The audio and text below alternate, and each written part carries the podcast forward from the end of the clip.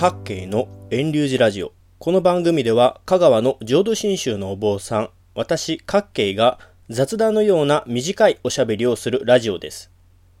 4月からのラジオは定期的にいただいたご質問にお答えする内容でしたが、2020年6月2日に放送予定の今回はちょっとお休みしてお話しします。私、先日岡山県に所用で出かけたんですね。5月15日に全国一斉の緊急事態宣言が解除されて、5月26日には香川県独自の感染警戒宣言が解除されました。私は大事な用事があって先日解除後に岡山県に行く必要があったんですが、その時に感じたお話です。久しぶりの岡山でしたが、岡山と香川って近いようで、なんとなしに空気が違うように感じるんですね。距離で言ったら 50km も離れていないですし、瀬戸大橋の長さだと 12km も走れば岡山に到着します。でもやっぱり間に瀬戸内海の海があるせいなのか、香川から岡山に行ったらなんとなしに違うところに来たんだなぁと感じます。それで言うと私の個人的な感想ですが香川県は岡山、愛媛、徳島、高知と隣り合っていますが一番雰囲気といいますか空気が似ているのは徳島県のように感じますもちろん私が行ったことがある徳島県の場所はほんの片手で数えられるところぐらいですが、香川と徳島は空気がよく似ているなぁと感じました。次に似ているのが愛媛県です。ただ似てはいるのですが、建物の雰囲気がなんとなしに香川と違うようにも感じます。説明はできないんですが、高知は長いこと言ってないのであまり覚えていません。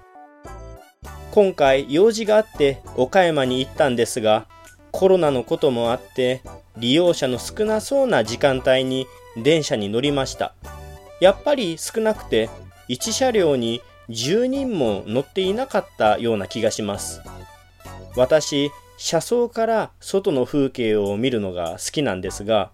岡山はやっぱり香川よりもずっと広いですね。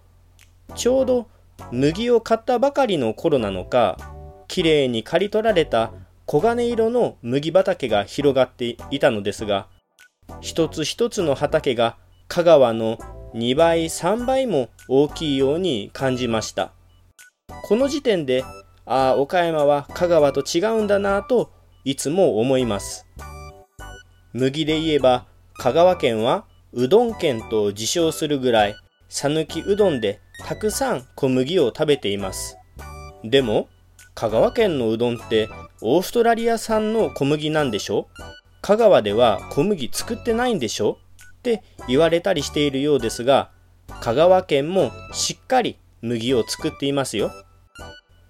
香川県は2000年に讃岐うどん用に適した小麦の品種、讃岐の夢2000を作って、さらには2009年には讃岐の夢2009を開発して、現在香川県で作られている小麦はすべて讃岐の夢2009だそうです。栽培面積も2000ヘクタール弱とそれなりに作っています。他にも香川県の善通寺、弘法大師空海が生まれた善通寺では大師餅っていう大麦も作っています。生産農家は10軒ほどと少ないですが赤紫色の穂が特徴的でよく目立っています。大師餅の生産量は少ないですが生協や産直市で売られていることもあるので香川の人だと目にする機会はあります。好んで食べている人に聞くとご飯を炊く時に6分の1くらい大師餅を混ぜたら美味しく食べられるそうです。もち米のようにプチプチして弾力があるようで食物繊維が精白米の約30倍もあるからぜひ食べてみてほしいとのことでした私今回所用で岡山に行きましたが、麦畑を見て広いなぁと思う一方で、香川も自分たちが食べる麦は作っているんだぞと思いました。